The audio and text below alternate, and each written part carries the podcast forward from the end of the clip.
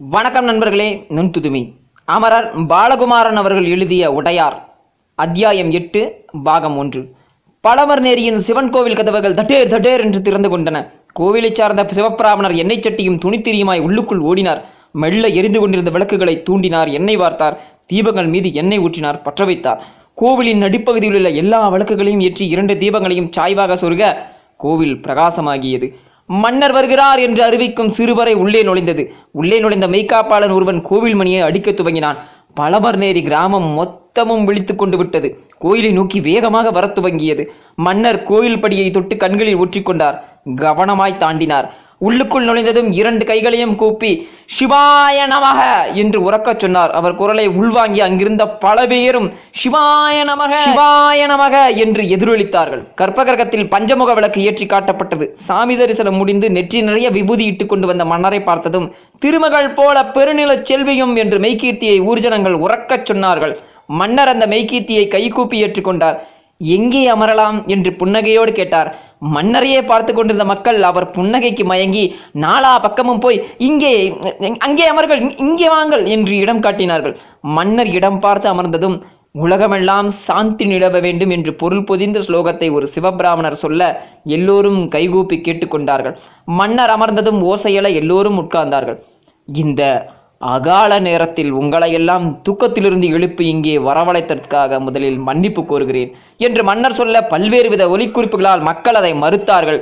யாரோ ஒரு வயசாளி நல்லா இருக்கு போங்க என்று மன்னரை சற்று அன்போடு கரிந்து கொண்டார். மன்னர் அந்த அன்பான பேச்சுக்கு சிரித்தார். மக்கள் மறுபடியும் அந்த சிரிப்புக்கு மயங்கி அவரையே பார்த்து கொண்டிருந்தார்கள். திருவையாறு போக்கிதான் போய் கொண்டிருந்தேன் ஆனால் தேவரடியார்கள் வந்த மாட்டு வண்டிகள் ஆற்றில் சிறங்க சரியான இடம் கிடைக்காமல் இடம் மாறி போய்க்கொண்டே இருப்பதா எனக்கு தகவல் வந்தது. எனவே உங்கள் ஊர் பக்கம் விரைந்து வந்தேன். சிரமம் பாராமல் மிகச் சரியான நேரத்தில் ஒன்று கூடி ஏற்றம் அமைத்து நம் விருந்தினராக வந்திருக்கிற தளிச்சேரி பெண்டுகளை காப்பாற்றி விட்டீர்கள். இதற்காக என் மனமார்ந்த நன்றி. மன்னர் கைகூப்ப மறுபடியும் அட என்னங்க இதுக்கெல்லாம் போய்? என்பதாய் ஜனங்கள் ஓசைகள் எழுப்பினார்கள். என்னை முந்திக் கொண்டு தகவல்கள் தெரிந்து கொண்டு பிரம்மராயர் உங்கள் ஊருக்கு வந்து உரிய நேரத்தில் உரிய நடவடிக்கை எடுத்து அவர்களை காப்பாற்றி விட்டார். எனவே என் வருகை வெறுமே வேடிக்கை பார்ப்பது என்பது போல் ஆகிவிட்டது. பிரம்மராயர் போன்றவர்கள் இருக்கும் வரையில் எனக்கு கவலைகள் ஏதுமில்லை. அவருக்கு மனமாற உதவி செய்ய உங்களைப் போன்ற அன்பான சோழ மக்கள் இருக்கும்போது எனக்கு எந்த பிரச்சனையும் இல்லை. மகேஸ்வரன் கிருபையால் என் எல்லா வேலைகளும் எளிதாகி கொண்டிருக்கின்றன. மன்னர் சற்று இடைவெளி விட்டு தீப்பந்த வெளிச்சத்தினுடைய உட்கார்ந்திருக்கும் மக்களின் முகங்களை உற்று பார்த்தார். எல்லோரும் வெகு ஆவலாக மன்னர் என்ன சொல்ல போகிறார்? எதற்கு இங்கே வந்திருக்கிறார்? என்பது போன்ற கேள்விகளோடு உட்கார்ந்திருந்தார்கள். இறையருளால் தஞ்சாவூரில் சற்று பெரிய கற்றளி ஒன்று கட்டுவதற்கு முயற்சி செய்து கொண்டிருக்கிறேன். என்னுடைய நெடுநாள் கனவு இது. தஞ்சாவூர் வெறும் கோட்டையாக இல்லாமல் கோட்டைக்குள் இருக்கிற ஊராக இல்லாமல் சோழர்கள் அரசாண்ட இடம் என்றில்லாமல் அரண்மனை நின்ற இடம் என்றில்லாமல் இறைவன் வாழ்ந்த இடம் என்பதாய் சந்திராதித்தர் உள்ளவரை பேசப்பட வேண்டும் என்பது எனது அவா. நாம் வாழும் காலத்தில் நாம் எவ்வளவு சீரும் சிறப்புமாக வாழ்ந்தோம் என்று நம்முடைய சந்ததிகளுக்கு தெரிய வேண்டும் என்று ஒரு ஆசை. நம்மை இறைவன் எவ்வளவு அழகாக பாதுகாத்தார். எத்தனை கருணையோடு நம் மீது அக்கறை காட்டினார் என்பதை நம் சந்ததிகள் தெளிவாய் தெரிந்து கொள்ள வேண்டும் என்பது என் விருப்பம். நம்முடைய கலை வீரம் பண்பாடு அனைத்தையும் இறைவன் காலடியில் வைத்து இறைவனுக்காகவே நாம் வாழ்ந்ததை பிற்பாடு பல நூறு வருடங்களானாலும் வாழ்கின்ற மக்கள் நம்முடைய நாகரிகத்தை புரிந்து கொள்ள வேண்டும் என்று ஒரு எண்ணம். காலத்தால் அழியாது எதுவும் இல்லை என்று அடிக்கடி பல பெரியவர்கள் சொல்வதை கேட்டிருக்கிறேன். இங்கு எல்லாமே தற்காலிகம்தான் என்று சித்தர்கள் சிரிப்பதையும் பார்த்திருக்கிறேன். எத்தனை புத்திசாலிகள் இருக்கிறோம் எத்தனை திறமையானவர்கள் இருக்கிறோம். நம்முடைய வாழ்க்கை தற்காலிகமாக இருக்கலாம் நமது உடல் கூட தற்காலிகமாக இருக்கலாம். ஆனால் நம் புத்தி புத்தியிலிருந்து கிளம்பிய சக்தி தற்காலிகமா? அது இங்கு ஒரு தடம் விட்டு போகக்கூடாதா என்று நான் யோசிப்பதுண்டு. வெறும் மண்ணோடு மண்ணாக போவதற்காக நாம் பிறந்திருக்கிறோம். அப்படியானால் பிறக்க வேண்டிய அவசியமே இல்லையே என்ற ஒரு நினைப்பு ஒரு துக்கம் அடிக்கடி எனக்குள் எழுவதுண்டு. ஏதேனும் செய்ய வேண்டும் என்று இலக்கில்லாத ஒரு ஆசை என்னை எப்பொழுதும் சுற்றி தொந்தரவு செய்து கொண்டே இருக்கும். நேற்று கிழக்கு வாசல் நிசும்பசூதனியின் கோவிலுக்கு போய் வெகுநேரம் நின்று காளியை பார்த்து கொண்டிருந்தேன். எனக்கு நிசும்பசூதனியின் நினைவே வரவில்லை. இடையராது விஜயாலய சோழரின் நினைப்பு தான் வந்தது. விஜயாலய சோழரை நாம் எப்படி நினைவில் கொள்கிறோம்? எதனால் நினைவில் கொள்கிறோம்? தஞ்சாவூரை பாண்டியர்களிடமிருந்து கைப்பற்றி பல்லவர்களுக்காக போரிட்டு பல்லவர்கள் அன்போடு கொடுத்த தஞ்சையில் அரண்மனை கட்டி அகழி ஏற்படுத்தி கோட்டையை வளைத்து கட்டி எட்டு எல்லைகளிலும் எட்டு காளிகளை நிறுவி ஒரு மகத்தான அப்பணியை தன் வாழ்நாள் முழுவதும் செலவழித்து செய்திருப்பதால் தான் இன்று வரை நாம் விஜயாளரை நினைவு கொள்கிறோம். பராந்தகரையும் அறிஞ்சகரையும் ஏன் தகப்பனார் மாமன்னர் சுந்தர சோழரையும் அவ்விதமே கோவில்கள் மூலமாவே நினைத்துக் கொள்கிறோம். கோவில்கள் என்பது வெறும் கட்டடங்கள் அல்ல. நம் சந்தோஷத்தின் வெளிப்பாடு நம் அன்பின் சின்னம் இறைவன் மீது நாம் கொண்ட பக்தியின் காணிக்கை. சிறிய நகரமாக இருந்த தஞ்சாவூர் வளர்ந்து பெரிய நகரமாகிவிட்டது. தஞ்சாவூர் மட்டுமே சோழ தேசமாக இருந்தது மாறி விரிவடைந்து விஜயாலயருக்கு பின் வந்த ஆதித்த சோழரால் பராந்தகரால் அறிஞ்சயரால் கண்டாராதித்தரால் என் தகப்பனார் சுந்தர சோழரால் பிரம்மாண்டமாக விஸ்தரிக்கப்பட்டு கோதாவரி கரையிலிருந்து குமரிமுனை வரை பறந்து விரிந்து பலமாய் திகழ்கிறது. இதற்கு காரணம் நம் படை வீரர்களின் மாண்பு. இதை மன்னர் சொல்லி முடித்ததும் மன்னரை சுற்றி வந்த படை வீரர்கள் வேகமாக எழுந்தார்கள். இடுப்பில் இருந்து வாளை உருவினார்கள். கேடயத்தில் அந்த வாளால் பளீர் பளீர் என்று அடித்தார்கள். ஒரே விதமான தாளக்கட்டில் அப்படி ஒலி எழுப்பி சோளம் சோளம் சோளம் என்று கத்தினார்கள். எப்பொழுதெல்லாம் படை வீரர்கள் பாராட்டப்படுகிறார்களோ அப்பொழுதெல்லாம் படை வீரர்கள் உணர்ச்சி வசப்பட்டு எழுந்து பதிலுக்கு நன்றி சொல்லும் விதமாய் உங்களுக்காக எப்பொழுதும் உயிரை சிந்த தயார் என்கிற விதமாய் எந்த நேரமும் எதிரியோடு போரிடுவதற்கு தயார் என்கிற முறையில் வாழ்வுருவி கேடகத்தில் அடித்து ஒளி எழுப்பி சோளம் சோளம் என்று கூவுவார்கள். சோழ மண்ணின் மீது அவர்கள் வைத்திருக்கும் அன்பை இவ்விதம் வெளிப்படுத்துவார்கள். இப்படி அவர்கள் ஒளி எழுப்புவதும் மற்ற வகையினரை புலங்காகிதப்படுத்தும் வீரம் ஊட்டும். துள்ளி எழுந்து பாராட்டுக்கு நன்றி சொல்கின்ற இந்த பாங்கினை மக்கள் வட்டம் ரசித்து பார்க்கும். நன்றியும் வியப்புமாய் மக்கள் பார்க்கும் பார்வையை சோழ வீரர்கள் பார்த்து இருமாந்து போவார்கள். உங்கள் மீது தூசுப்படாமல் காப்பதை விட வேறு என்ன வேலை என்பது போல நடந்து கொள்வார்கள். மன்னர் போதுமென்று கை உயர்த்த சற்றென்று வீரர்கள் வாட்களை உரையிலிட்டு உட்கார்ந்தார்கள். சற்று நேரம் அங்கு அமைதி படர்ந்தது.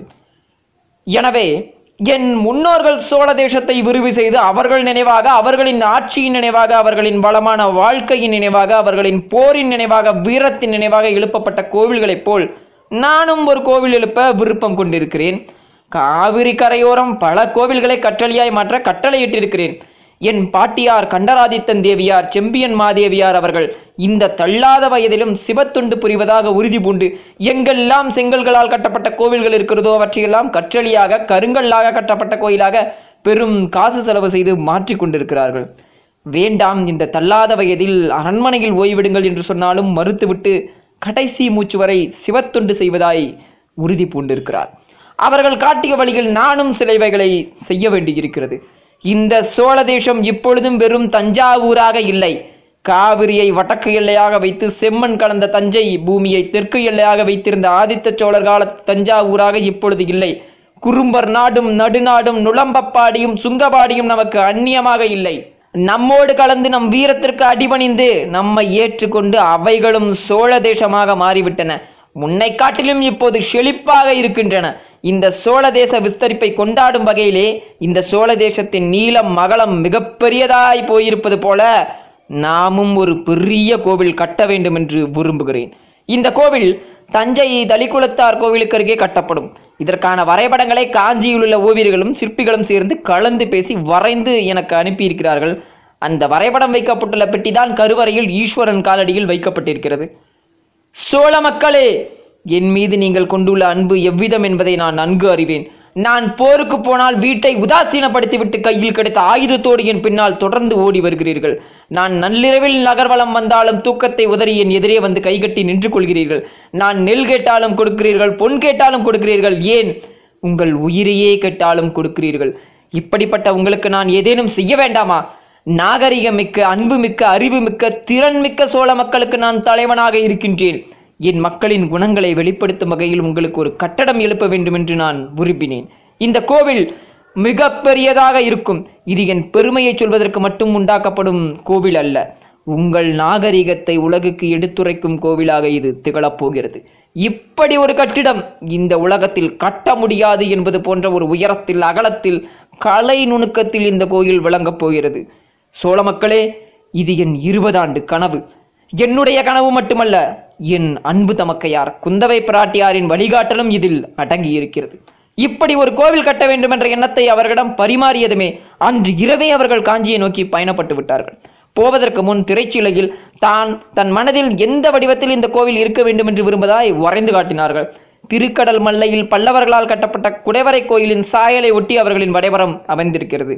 ஆனாலும் கிட்டத்தட்ட கடல்மல்லை கோவிலின் உயரம் போலவே ஒருவனை உயரத்தில் தான் என் அக்கால் குந்தவை பிராட்டியார் வாழ்ந்த கோயில் இருந்தது. என் எண்ணம் அதைவிட சற்று மேலானது. கிட்டத்தட்ட நான்கு அல்லது ஐந்து பனை உயரத்தில் ஒரு கோயில் கட்ட வேண்டும் என்று நான் விரும்புகிறேன். கூட்டம் ஆஹாவென்று திகைத்து குரல் எழுப்பியது. மன்னர் திகைப்புகள் அடங்கட்டும் என்று காத்திருந்தார். வாஸ்து சாஸ்திரப்படி ஐந்து பனை உயரத்துக்கு ஒரு கோயில் எழுப்ப வேண்டுமென்றால் மூன்று பனை ஆழத்திற்கு பூமியை நோண்ட வேண்டும். ஐந்து பனை உயரத்துக்கு கற்களை அடுக்கி கோயில் எழுப்பி விடலாம். ஆனால் மூன்று பனை ஆழத்திற்கு பூமியை நோண்ட முடியுமா? எங்கு நோண்டினாலும் நீர் ஊருமே விஷவாயு வேறு கிளம்பும். எப்படி செய்ய போகிறீர்கள்? வட்டத்தின் வடக்கு மூலையிலிருந்து சற்று இருட்டான இடத்திலிருந்து ஒரு குரல் எழுந்தது. அந்த குரலின் துணியிலிருந்து கேட்டவர் ஒரு அந்தணர் என்பது புரிந்தது.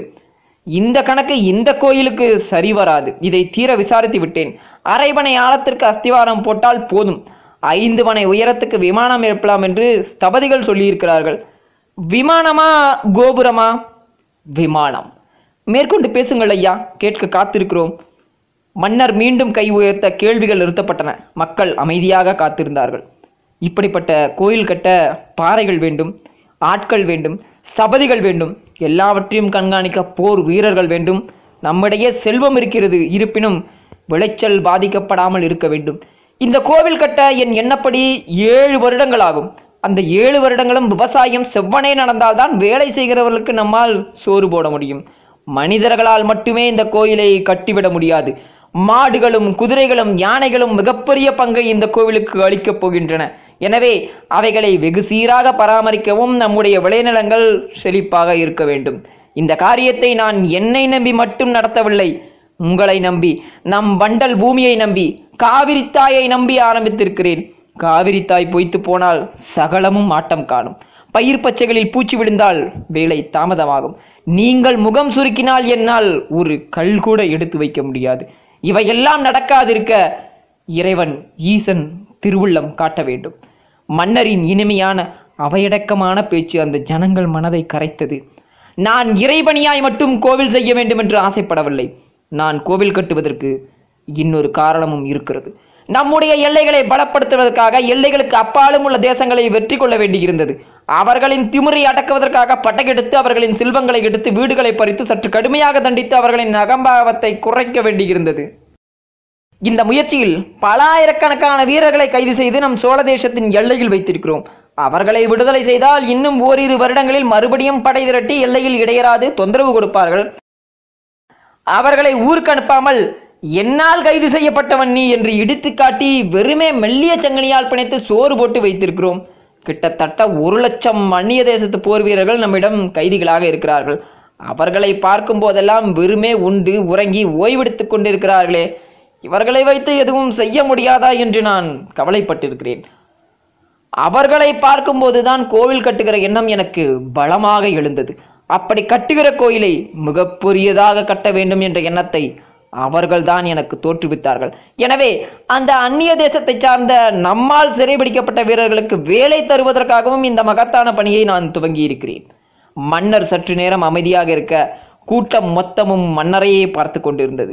பிரம்மராயரும் குமுதினியும் ராஜராஜியும் கோயில் வாசல் வழியே நுழைந்து வெளிச்சம் அதிகம் படாத இடத்தில் வரிசையாக நின்று கொண்டிருந்தார்கள்.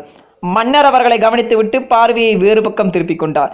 இன்னும் சில தினங்களில் கோவிலின் எல்லைகளை பெண் யானை ஒட்டி நிர்ணயிக்கப் போகிறோம். அந்த விழாவுக்கு பழமர் நேரி மக்கள் யாவரும் வந்திருந்து சிறப்பிக்க வேண்டும். கோயிலை பற்றிய விவரங்கள் எல்லாம் இப்போதைக்கு என்னால் சொல்ல முடியாது. வரைபடங்கள் வந்திருக்கின்றன. அவற்றை பார்த்து சிற்பிகளோடு பேசிவிட்டு பிறகுதான் இதை பற்றிய எல்லா விவரமும் சொல்ல முடியும். ஆனாலும் மகத்தான பணி ஒன்றை இறைவன் கட்டளையாய் நான் ஆரம்பித்திருக்கிறேன்.